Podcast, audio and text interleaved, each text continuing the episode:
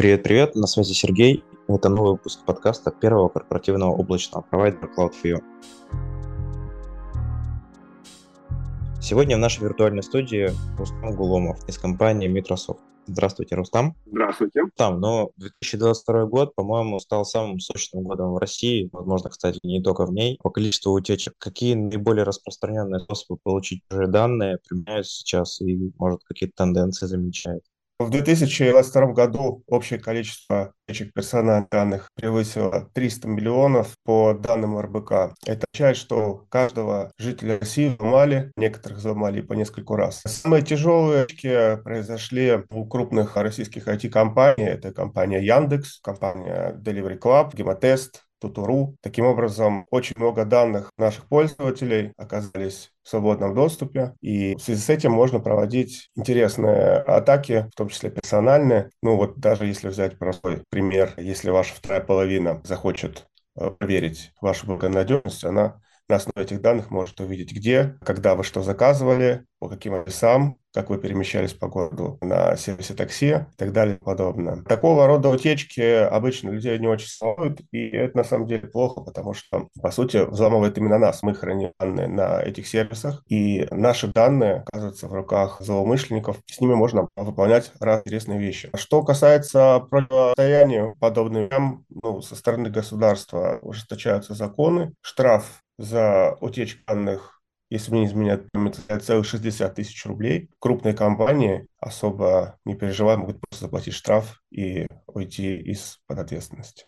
Ну, с одной стороны, это действительно пугающие возможности для злоумышленников. С другой стороны, ну, кажется, что я как будто бы всего лишь часть вот этой big data, так называемой, да, и какая-то суперперсональная ответственность, ну, по крайней мере, относительно меня, ну, навряд ли случится. Вы как к этому относитесь? Я бы не стал переживать сейчас из-за бигдаты, потому что большинство злоумышленников применяют более простые инструменты, и до тех пор, пока они будут работать, а какие-то изощренные сложные схемы, скорее всего, применяться не будут, за исключением каких-то персональных атак, если кто-то очень сильно на вас обозлится и захочет собрать вас информацию, у него, наверное, это получится сделать. А что касается злоумышленников, обычно это самые простые примитивные способы. Это прозвоны, это ну вот я сужу по признакам, когда мне звонят из службы безопасности банка, клиентом которого я не являюсь, и пытаются, скажем так, втянуть меня в какую-то историю, я прекрасно понимаю, что никакой бигдаты там и близко не пахнет. Это обычный прозвон по базе с использованием каких-то простых э, вещей социальной инженерии. Вот, на ум приходит сразу же довольно известный проект, когда ребята собрали все последние утечки, обработали их и нанесли на карту. Можно было найти дом, найти записи. По подам, по-моему, даже делилась. Раскрываешь и написано, какой-то такой человек там делал такие, такие заказы. Ну, да, это не очень приятно. Я же лично пока ощущаю вот эти примитивные способы. Спам прозванивают, рекламируют что-то, и вот эта скам-деятельность, когда звонят из службы безопасности. Единственная история, которую можно назвать персональной, если ваша возлюбленная хочет провести небольшое расследование, то основываясь на тех данных, которые утекли, она может определить а, ваше перемещение, определить, какие заказы вы делали, на какие адреса, где вы находились. Наиболее неприятная вещь, на мой взгляд, э, здесь это взлом медицинских компаний, когда можно получить чувствительную для человека информацию о его состоянии здоровья. И вот эти вещи, мне кажется, должны наиболее контролироваться, и государство должно за них наказывать очень жестко. Да. Хуже всего здесь то, что виновные в крупных утечках данных не понесли никакого наказания. Большинство случаев оказывается безнаказанных непосредственно для злоумышленника. Для компании максимальный штраф составляет до 100 тысяч рублей. Ну, я бы лично себя не назвал человеком далеким от интернета, да, и пытаюсь соблюдать какие-то минимальные правила гигиены. Но даже если эти гигантов понятно, что пацей не существует и все безнадежно. Но может какие-нибудь советы есть простым смертным? Я хочу привести очень простой кейс, который, наверное, касается каждого. Давайте представим себе ситуацию. Вы живете в крупном городе. И, как известно, в любом крупном городе работает система видеонаблюдения и распознавания лиц. И вот вы пришли в свое любимое кафе, взяли кофе, и пока ожидаете свой заказ, решили открыть компьютер или достать свой телефон и поработать с ним. Если вы э, вводите пароль в своем телефоне, вы уже совершаете утечку. Большинство камер в нашем городе высокого разрешения, и, в принципе, теоретически отображается на вашем экране, попадает на какой-то сервер, который вы не контролируете какой-то а, системный администратор или отдел эксплуатации может получить доступ к этой видеозаписи и уже собрать о вас какую-то информацию. И дальше. Ваша девушка прислала вам откровенную фотографию, вы открыли ее у себя на телефоне, вы можете ехать в общественном транспорте, вы можете находиться в кафе, в аэропорту, где угодно. И, соответственно, эта фотография тоже оказывается на записи, и неизвестно, сколько времени она будет там храниться, кто получит к ней доступ и как сотрудники службы охраны э, захотят воспользоваться той информацией, которую они получают. Вот эти вещи происходят с нами каждый день, мы не обращаем на них внимания. И одно дело, если какие-то наши личные данные попадают, и совсем другое, если вы, например, финансовый директор, и в аэропорту открыли какой-то важный финансовый отчет на вашем рабочем ноутбуке, ну, например, для того, чтобы подготовиться к предстоящей встрече. И вот сколько могут людей посмотреть вместе с вами этот отчет, это большой вопрос. Радует то, что злоумышленники не научились использовать нейросети, не научились эту информацию аккумулировать, собирать, и на текущий момент времени она просто хранится и, как правило, оказывается невостребованной. Ну, я, пожалуй, соглашусь вот с этим тезисом, что одно дело это когда утекает какая-то твоя личная информация. Да, больно, да, неприятно, но ущерб может быть не такой большой. Другое же дело enterprise, корпоративная история, когда под эффект попадает сразу целая команда. А, хотелось бы узнать, вот ваша компания Microsoft, она разрабатывает и внедряет программное обеспечение для защищенного документа оборота. После всего вами сказанного, расскажите, за что вы берете деньги, как защищаете клиентов?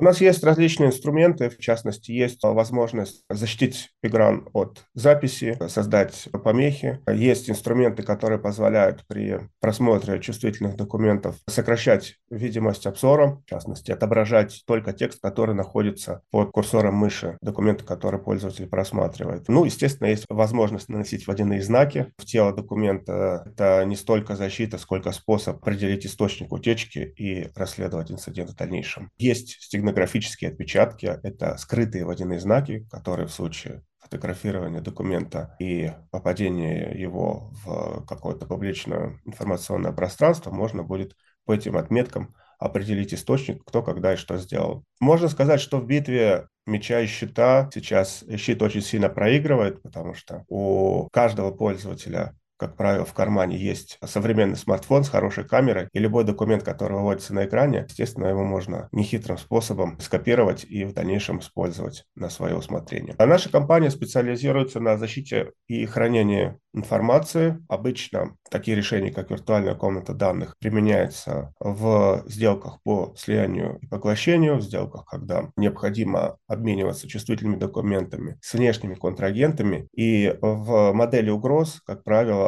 присутствует именно угроза случайного ухода данных за пределы защищенного периметра, за пределы территории контрагента, где этими данными можно оперировать. Подготовленный злоумышленник всегда сможет сделать запись экрана, поставить камеру со штативом, и даже если мы используем ограниченную область просмотра, он сможет просто построчно сделать запись, свести документ и получить информацию. А ну вот в одном из наших прошлых выпусков шла речь про адаптацию сотрудников кстати, ссылочка в описании на этот выпуск. И вот я как физлицо, как сотрудник компании, более-менее понимаю свою ответственность, последствия, которые могут возникнуть вследствие каких-то неаккуратных моих действий и т.д. Но вот если приходит совершенно новый человек, как его можно оградить от чувствительной информации? Может, есть какие-то технические средства? Может, вы что-то сами применяете у себя в компании для защиты данных? У нас есть в портфеле решения для DRM-защиты документов. Это решение позволяет при каждом открытии документа проводить аутентификацию пользователя, который его открывает. Мы можем контролировать устройство пользователя в момент открытия документа, то есть запретить делать скриншоты, запретить копировать содержимое экрана буфер обмена, а также привязывать права на открытие документа к конкретному устройству. Вот, например, пришел новый сотрудник в компанию, начал работать с документами, скопировал защищенный документ к себе на флешку, принес домой, и дома у себя он открыть его не сможет. Там при открытии документа идет сравнение аппаратных комплектующих устройства, и документ открывается только на том устройстве, на котором он был открыт впервые. Есть много разных способов защиты. Как правило, эти защитные меры применяются на бумаге, то есть это регламент, это служба безопасности организации, которая следит за исполнением требований компании. Программное решение вроде нашего – это инструменты, маленькие кирпичики в большой мощной стене, которую себя должна представлять информационная безопасность внутри компании. Недавно был э, ужасный случай, когда сотрудник компании Pfizer пошел на свидание с журналистом и под запись наговорил кучу ужасных вещей про свою компанию. Он рассказал о том, что они экспериментируют с новыми штаммами вирусов, рассчитывают какие-то заработки в будущем случае, если этот штамм будет распространяться. То есть человек подставил не столько себя, а сколько компанию, инвесторов, сотрудников и создал огромные репутационные потери для компании, в которой он работал. Естественно, весь этот разговор выложен в социальной сети, попал в какое-то YouTube-шоу, разоблачение, интриги, расследования и подобное. И человек, который, собственно, послужил источником утечки, это человек, у которого была ученая степень, он занимал руководящую должность, просто пришел на свидание по Тиндеру и решил произвести на человека, с которым встречался, впечатление такого осведомленного, что ли, крутого босса, который, значит, много чего знает. Вот такие вот истории, как правило, они приводят к самым ужасным последствиям. Не столько утечка данных, кто сколько сработал, кто какие премии получил. А вот такие вот моменты, которые возникают из-за человеческого фактора. Ну да, в последних историях, больших и публичных, в основном методы это либо инжиниринг социальный, либо что-нибудь вроде фишинга. Известный инцидент с одной нашей большой крупной IT-компанией, когда утекло много гигабайтов данных, или прошлогодний инцидент с э, производителем графических ускорителей, когда ребятам пришлось даже открыть целый код драйвера. Это неприятно, но все ли сводится к банальному человеческому фактору, или стоит а, обращать внимание на технические реализации хранения данных? Естественно, оба фактора имеют значение. Если речь идет о сливе исходных кодов компании Яндекс, который произошел недавно, то здесь в чистом виде человеческий фактор. И, насколько я помню, утекли старые коды, нескольких сервисов компании. Кстати, хороший пример того, как утечки данных могут служить на благо обществу. Энтузиасты в утекших исходных кодах обнаружили недокументированные возможности в голосовом помощнике данной компании, и оказалось, что голосовой помощник может активировать микрофон без запроса пользователя, без его ведома для записи звука. Такая неприятная история, компании пришлось оправдываться, объясняться. И я думаю, что в следующий раз таких вещей они постараются не допустить. То есть не столько утечки, сколько вот таких недокументированных специальных бэкдоров, которые позволяют вести запись. В плане защиты, если у вас работает группа разработчиков, если вы находитесь в большой компании, защитить исходные коды практически невозможно. Человек, который имеет возможность отобразить содержимое у себя на экране, он может эту информацию вытащить в любом случае. Даже если сотрудники работают в изолированной виртуальной среде, где запрещен подключение внешних накопителей, ограничен доступ к интернету, все равно всегда присутствует возможность совершить утечку данных и вытащить любую информацию, опять же, которую пользователь может отобразить на экране своей рабочей станции. Есть разные интересные устройства, есть программное решение наподобие нашей защиты экраном от э, фотографирования, есть аппаратные, есть пленки, которые уменьшают угол обзора экрана, но в любом случае подготовленный злоумышленник данные вытащить сможет. Либо обозленный сотрудник. Как правило, два вот этих фактора – это доступность информации на экране и желание человека навредить компании играют против, и данные оказываются на поверхности. Это очень похоже на гонку вирусов и антивирусов. Обычный пользователь может сделать все, что он может, ну, то есть купить какую-то защиту, какое-то решение и рассчитывать на лучшее. Не самый лучший прогноз не самый лучший сценарий для общества, казалось бы. Ну, эра вирусов и антивирусов уже позади. Во времена Windows XP была очень актуальная тема, когда вот существовали вирусы в классическом понимании. Сейчас а, большинство вирусов, наверное, ушли в прошлое. То есть вирус — это классическая вредоносная программа, которая может себя воспроизводить на компьютере, перемещаться от компьютера к компьютеру с помощью там, дискет, флешек и так далее. Вот таких вещей уже не существует. Современные угрозы, они обычно связаны с сбором данных, с показом рекламы, была эпидемия шифровальщиков, когда шифровали данные. Якобы фальшивые шифровальщики отображали в полный экран изображений с требованием перевести денег. Различные вымогатели, вот такие истории сейчас более популярны, чем вирус.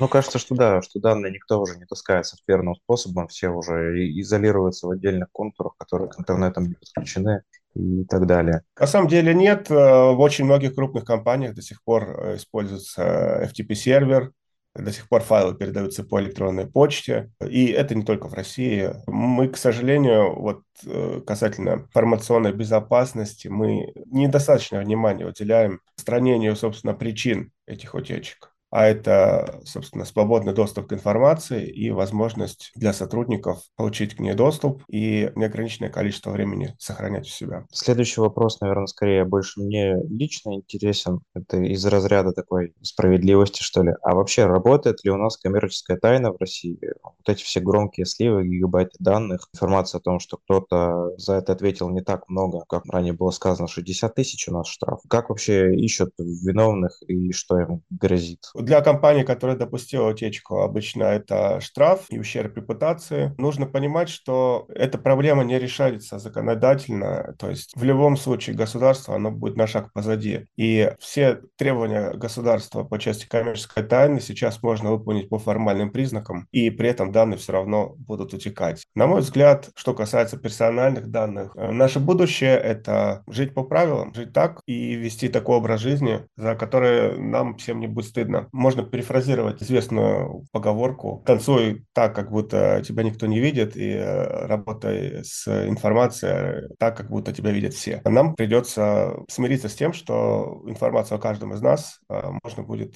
достаточно просто собрать, обработать, получить. И на каждого из нас можно будет создать профиль. Для этого не нужно становиться каким-то большим злодеем или мишенью каких-то больших и сильных структур. Это сможет сделать ваша жена, сможет сделать ваш сосед, кто угодно. Мне кажется, что в каком-то таком мире мы окажемся в ближайшие несколько лет. Рустам, а может, э, порекомендуете что-то из своих продуктов нашим слушателям, что-то из своего топа must-have на сегодняшний день? Наш основной продукт – это виртуальная комната данных. Это продукт, который позволяет безопасно обмениваться документами с внешними контрагентами. Это решение, которое позволяет централизованно управлять правами доступа к документам, которые в ней хранятся, позволяет вам идентифицировать документы в случае, если они были опубликованы в интернете, понять, кто, когда и как работал с вашим документом. Подобного рода продукты интересны компаниям, которые занимаются сделками по слиянию и поглощению, компаниям, которые ведут разработку, предоставляют доступ к своим чертежам, к э, информации, которая представляет собой коммерческую тайну, но может быть полезно и художникам, писателям, дизайнерам, архитекторам, которые хотят защитить продукты своей интеллектуальной деятельности и избежать ситуации, когда за заказчик получает доступ к каким-то результатам вашей работы и использует их неправомерно. Ну что ж, Рустам, большое спасибо за уделенное время. Очень интересный диалог у нас получился. А нашим слушателям спасибо за то, что присутствовали на очередном нашем выпуске. Проходите на наш сайт Cloud4U, там вас ждет изолированное облако FZ152, все как мы любим, и на сайт наших коллег Microsoft, там тоже есть продукты, которые могут быть полезны для защиты вашей информации. Спасибо и услышимся. Всего доброго, до свидания.